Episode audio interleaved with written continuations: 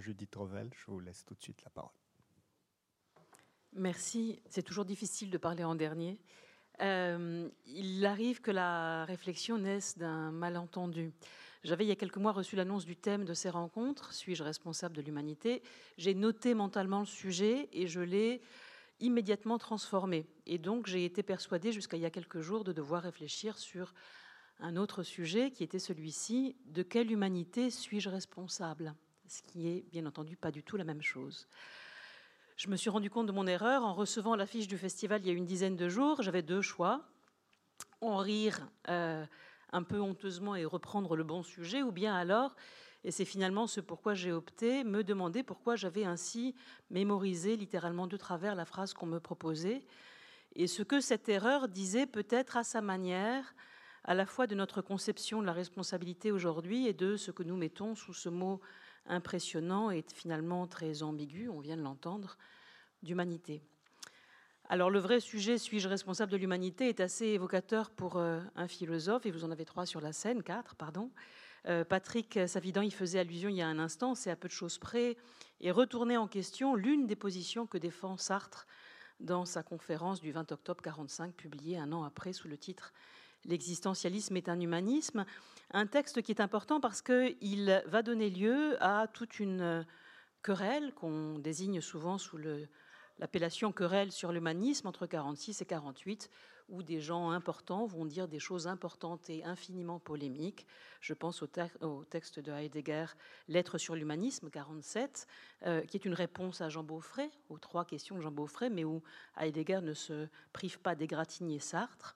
Je pense aussi au texte magnifique qu'il faudrait relire de Maurice Merleau-Ponty, euh, Humanisme et terreur en 47, et puis à un texte de Lukács, Existentialisme ou marxisme, point d'interrogation en 48, où Lukács, lui, égratigne Merleau-Ponty. Il y a tout un, tout un débat autour de ça. Alors, euh, je ne vais pas rentrer dans le détail de la querelle, euh, sinon pour signer deux choses, indépendamment des arguments mobilisés par les auteurs que je viens de citer, il y en aurait bien entendu d'autres. La première, c'est que être responsable, c'est étymologiquement se porter garant d'eux ou répondre d'eux. Se porter garant d'eux, responsabilité civile, répondre d'eux, ses actes, responsabilité pénale.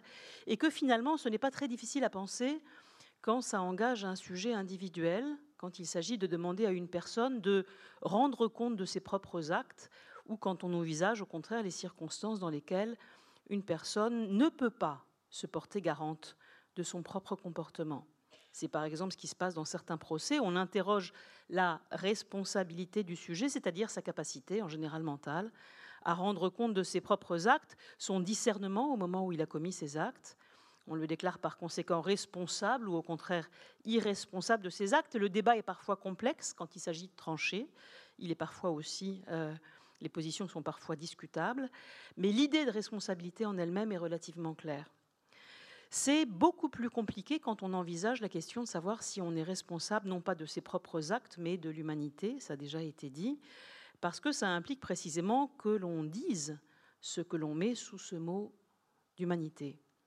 Je peux penser humanité comme ce sujet abstrait composé de tous les humains dans leur ensemble et entendre la question comme suis-je responsable pour l'humanité? Suis-je responsable de la totalité des actes accomplis par les humains qui composent cette humanité? Suis-je responsable de la totalité des actes du genre humain? Je peux même redoubler cela et dire, je suis responsable de ce que la totalité des actes du genre humain engage, y compris dans un futur proche, pour l'humanité elle-même. Je suis responsable de notre futur commun, j'en réponds, je dois m'en porter garant, et dès lors que ce futur est directement déterminé par les actes des humains dont je fais partie.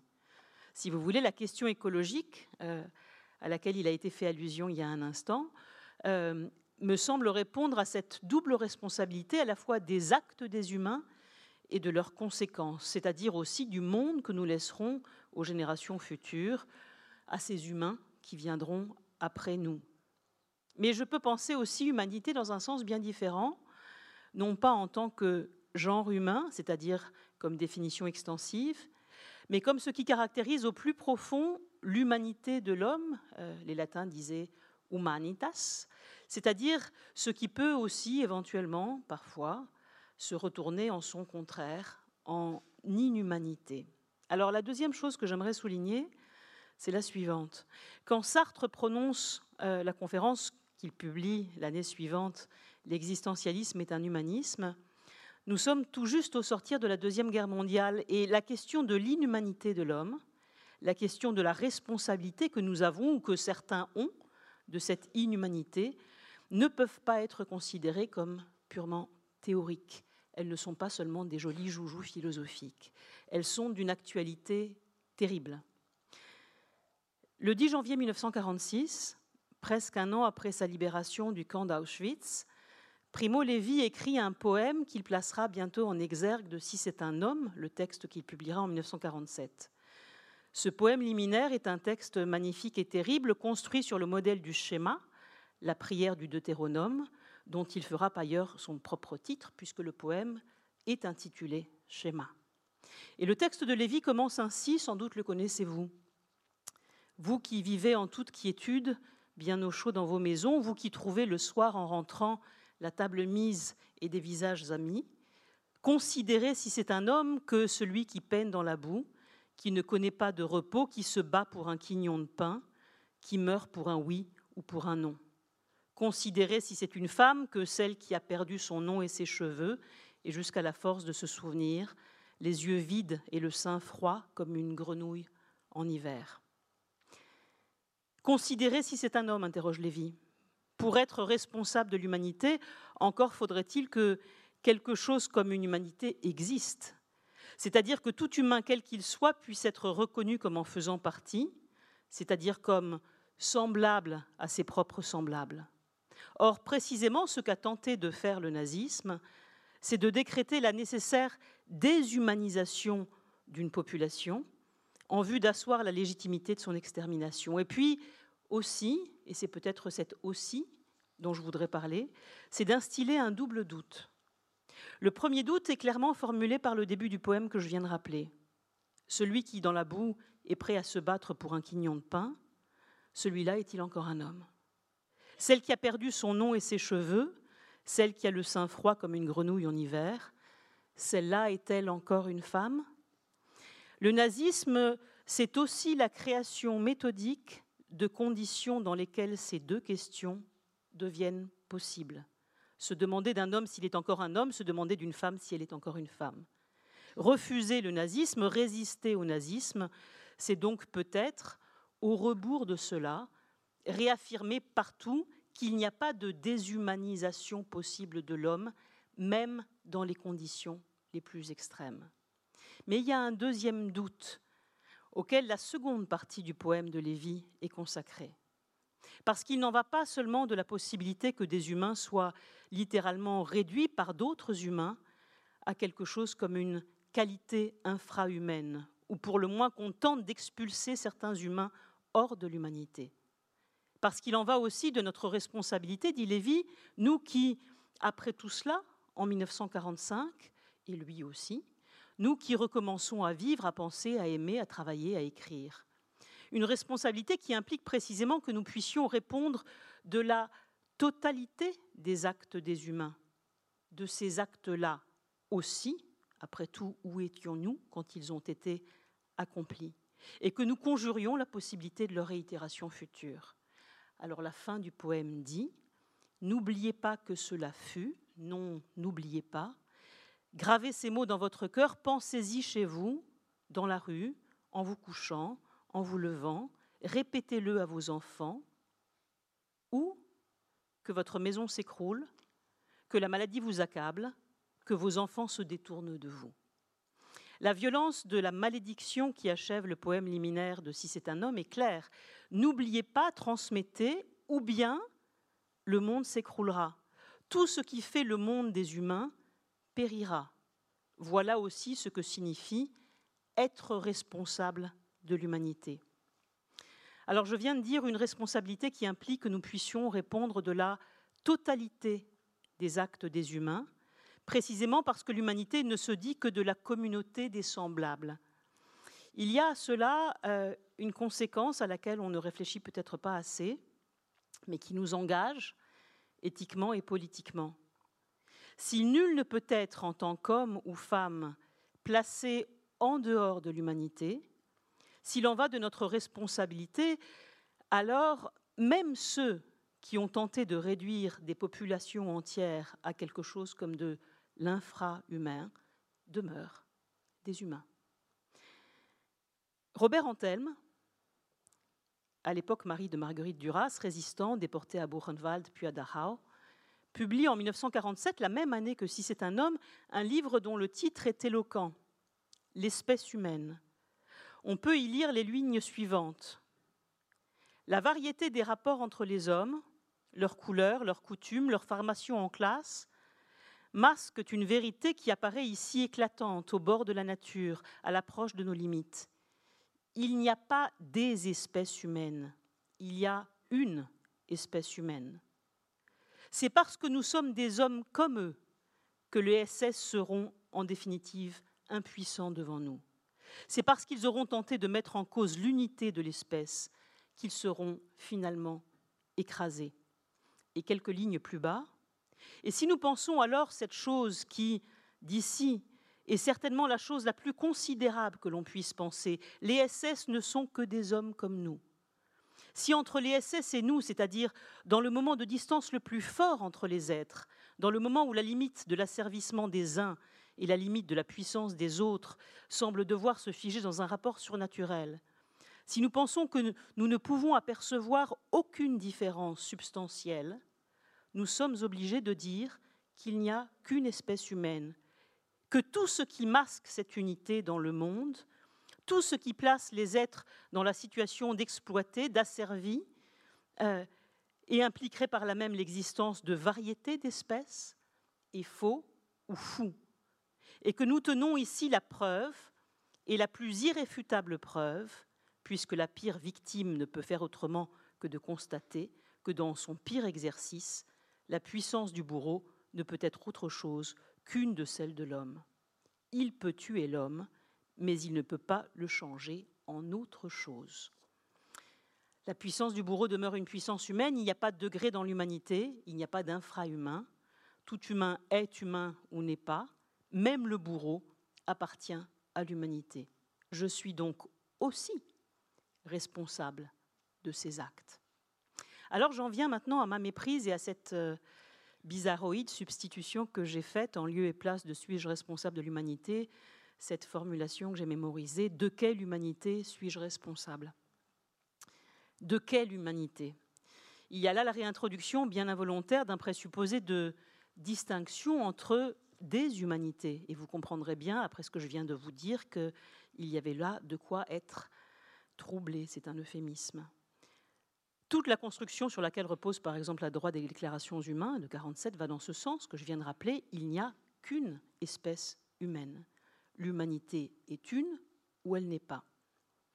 Alors je me suis souvenu d'un bref texte sur lequel j'avais travaillé avant l'été, au moment même où m'est arrivée l'invitation, euh, et dont l'écriture m'avait beaucoup coûté, peut-être parce qu'il s'agissait de prendre en charge par la pensée et par l'écriture de répondre d'eux, à la lettre d'être responsable d'eux, quelque chose de terriblement déstabilisant. Et je me suis dit que mon erreur en était peut-être l'écho. Voilà ce qui s'était passé, voilà ce dont j'essayais de produire en juin l'analyse, voilà ce qui a probablement interféré dans ma perception du sujet et qui m'a poussé à le transformer. Pour annoncer la publication in extenso dans un cahier spécial de 56 pages du recensement des 34 361 migrants morts dans la tentative de franchir les confins de l'Europe et d'y rentrer, morts officiellement recensés, un quotidien national italien euh, avait réalisé un petit film vidéo de deux minutes à peine. Il demandait à certains de ses collaborateurs, en général des journalistes, parfois des secrétaires, de lire des extraits de cette longue liste c'est-à-dire en réalité de prononcer à voix haute ce qui de ses vies avait disparu avec elle et ce qui nous en restait à nous qui étions réduits à les compter. Parfois un nom complet, parfois une origine, parfois encore un âge. Ça donne quelque chose comme inconnu, inconnueux, non non parvenu, enfant de sept ans, somalien, bébé de 8 mois, origine inconnue, quatre enfants, femme de 63 ans, Ahmed Hassan, 22 octobre 2015, noyé en mer Égée, Irak, renversé par une voiture à Calais, 12 corps, femme afghane inconnue, garçon de 15 ans, jeune homme de 20 ans, Syrie, etc., etc.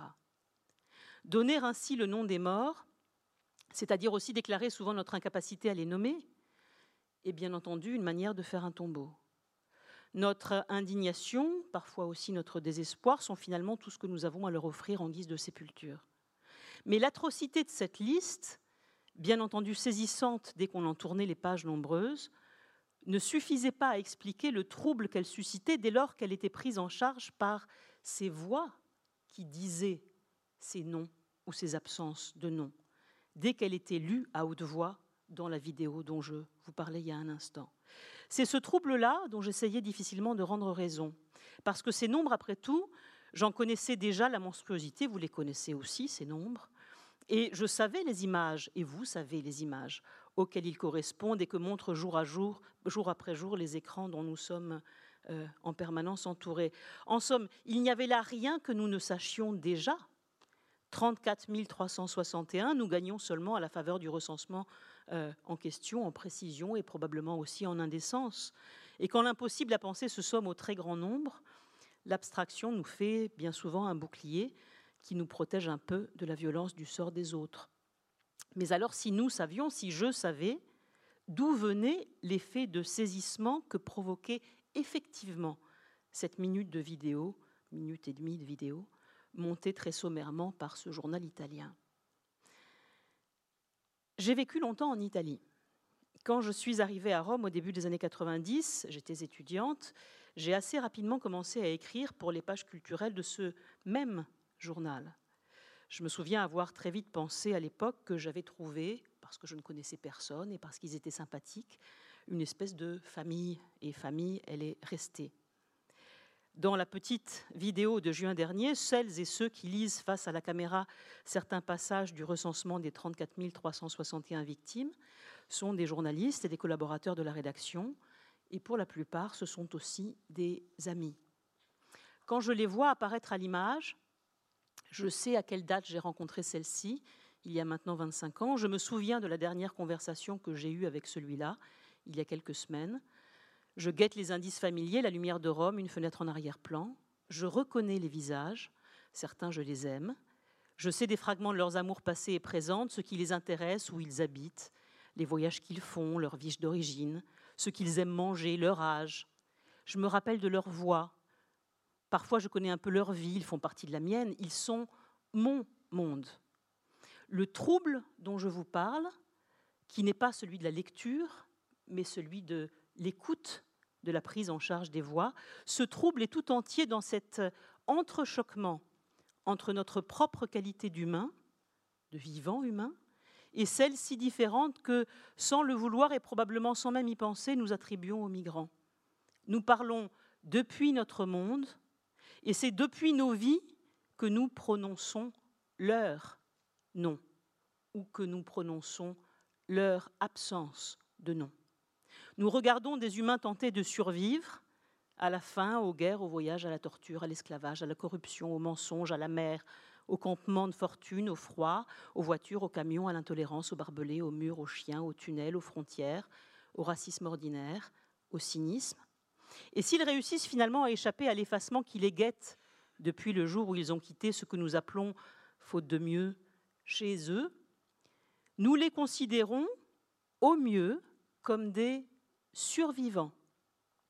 Or, qu'il le soit est bien évident, par on ne sait quel hasard, et avec ce mélange de courage, d'obstination et d'entraide qui fait parfois la force des grandes résistances à l'adversité, ils ont effectivement survécu. Mais ce statut de survivant qu'ils sont effectivement devenus semble avoir dévoré ce qu'ils ne cessent pas d'être pour autant, des vivants, des humains vivants, au sens où nous disons de nous-mêmes que nous menons notre vie, que cette vie est parfois heureuse et parfois insupportable, parfois simple et parfois très compliquée, mais qu'elle est faite de tout ce que nous y mettons, des affects, la vie avec les autres, les espoirs, les désespoirs, les petites et grandes contingences, les marques de l'âge, les projets, les batailles, les révoltes, le bonheur, le sentiment d'injustice, tout ça c'est la vie. Nous sommes des humains. Ce statut des survivants que nous leur attribuons, avec toute la compassion sincère dont nous sommes parfois capables, ne cesse de les rejeter dans un autre monde que celui dont nous nous arrogeons le privilège. Accueillir, cela devrait signifier prendre leur vie dans les nôtres, et non pas ménager aux marges de nos vies un espace pour ce que nous avons au fait d'appeler leur survie. Reconnaître que leurs vies sont faites de la même étoffe que nos existences, depuis toujours, et pas seulement au mieux depuis le moment où des mains ou des bras les ont agrippés, tirés au sec, soignés et réchauffés. Voilà donc peut-être une manière d'entendre encore aujourd'hui les mots d'Antelme il n'y a qu'une espèce humaine et de s'en sentir responsable. Les migrants voyagent avec leur vie, ils ont des familles et des souvenirs d'enfance, des couleurs préférées et des amours, ils se souviennent sans doute du jour où ils ont pris la décision de partir, probablement aussi de ce à quoi ressemblait la vue de leur fenêtre dans la vie d'avant, ou du visage d'une voisine, ou du bout d'un plat.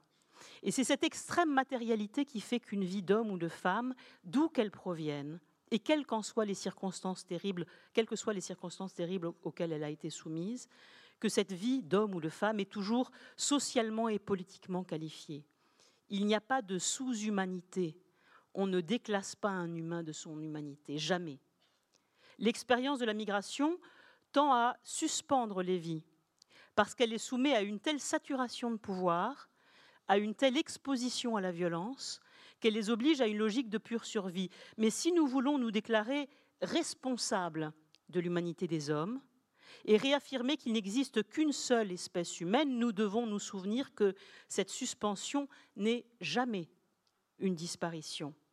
La vie qualifiée ne s'efface jamais totalement sous les nécessités de la survie. La vie nue n'existe pas on aurait envie d'ajouter, même quand des milliers d'humains sont engloutis par le voyage, ce ne sont pas simplement des corps qui sont avalés par les flots quelque part dans le canal de Sicile. Ce sont des vies, ce sont des mondes entiers qui ont coulé à pic. Et pour ceux qui demeurent en vie, ceux qui ont finalement réussi à arriver, comment les montrons-nous à l'heure du dîner familial dans les journaux télévisés? Comment les regardons-nous, même quand c'est la compassion ou l'indignation qui nous guide? Il y a quelques années, alors qu'il enquêtait sur ce qu'il a nommé la raison humanitaire dans un livre du même nom, le médecin, philosophe et anthropologue Didier Fassin avait déjà constaté qu'un corps malade avait plus de chances d'obtenir le statut politique de réfugié qu'un corps sain. La raison humanitaire semblait progressivement devenue celle de la vie biologique. Plus le coefficient de réduction d'un homme au biologique par la prise en compte exclusive de la pathologisation de son corps apparaissait comme important, plus la réponse humanitaire, c'est-à-dire la prise en compte de l'humain en tant que sujet politique et social, était paradoxalement grande. Il vaut mieux être malade pour avoir le statut de réfugié. Il fallait donc faire l'hypothèse d'un passage progressif du droit d'asile au protocole compassionnel, sur le fond d'une biologisation du corps politique et social des migrants. La légitimité de la requête d'asile était à l'évidence et toujours plus souvent à ce prix. Le livre est de 2010. Aujourd'hui, 2018, on aurait envie de compléter la description. Notre propre regard, même quand il est indigné, n'est jamais neutre. Certes, cette indignation euh, qui est la mienne, qui est peut-être la vôtre. Elle n'est pas universellement partageable. Et désormais, faut-il le rappeler, tragiquement minoritaire au cœur d'une Europe laminée par les nationalismes de tout poil et l'obsession fantasmatique de l'autre comme menace ou de la menace de l'autre. Cette indignation que certains peuvent choisir trace en elle-même une ligne de partage suffisante, éthiquement, politiquement, pour savoir de quel côté chacune et chacun se situe désormais. Il en va aussi de l'idée que nous nous faisons de l'espèce humaine. Mais il arrive que notre regard, à son tour, écrase les vies des migrants sous le poids d'une survie qui en occulte la plénitude, c'est-à-dire précisément l'humanité. Une vie pleine, c'est le contraire d'une vie nue. Nul n'est besoin d'en appeler à la citoyenneté pour reconnaître aux humains les droits qu'ils ont en tant qu'humains, c'est-à-dire aussi nos propres devoirs à leur égard, notre propre responsabilité. Bien sûr, tout est fait pour nous encourager à oublier qu'il y a là des vies qui ne procèdent pas seulement de la survie, et bien souvent nous nous y, faisons prendre. C'est là sans doute le sens de mon erreur et la fameuse reformulation euh, involontaire que j'ai donnée au sujet d'aujourd'hui, de quelle humanité suis-je responsable? L'absolu dénuement dans lequel les migrants se trouvent en général les rejette en permanence dans le règne des nécessités premières, qui sont elles-mêmes sujettes à la violence ordinaire d'une condition de précarité absolue.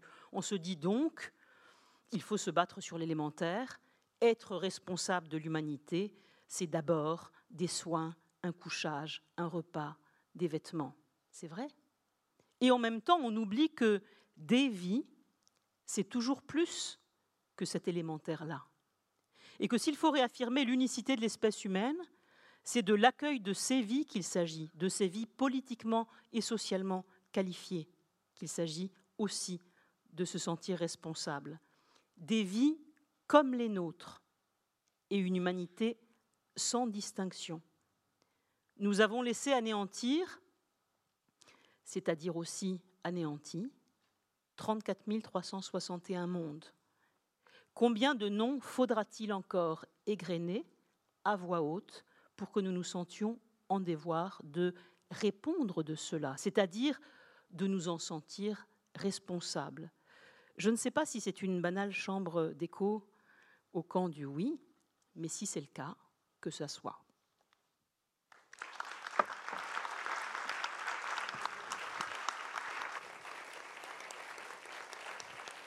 Merci beaucoup. Merci.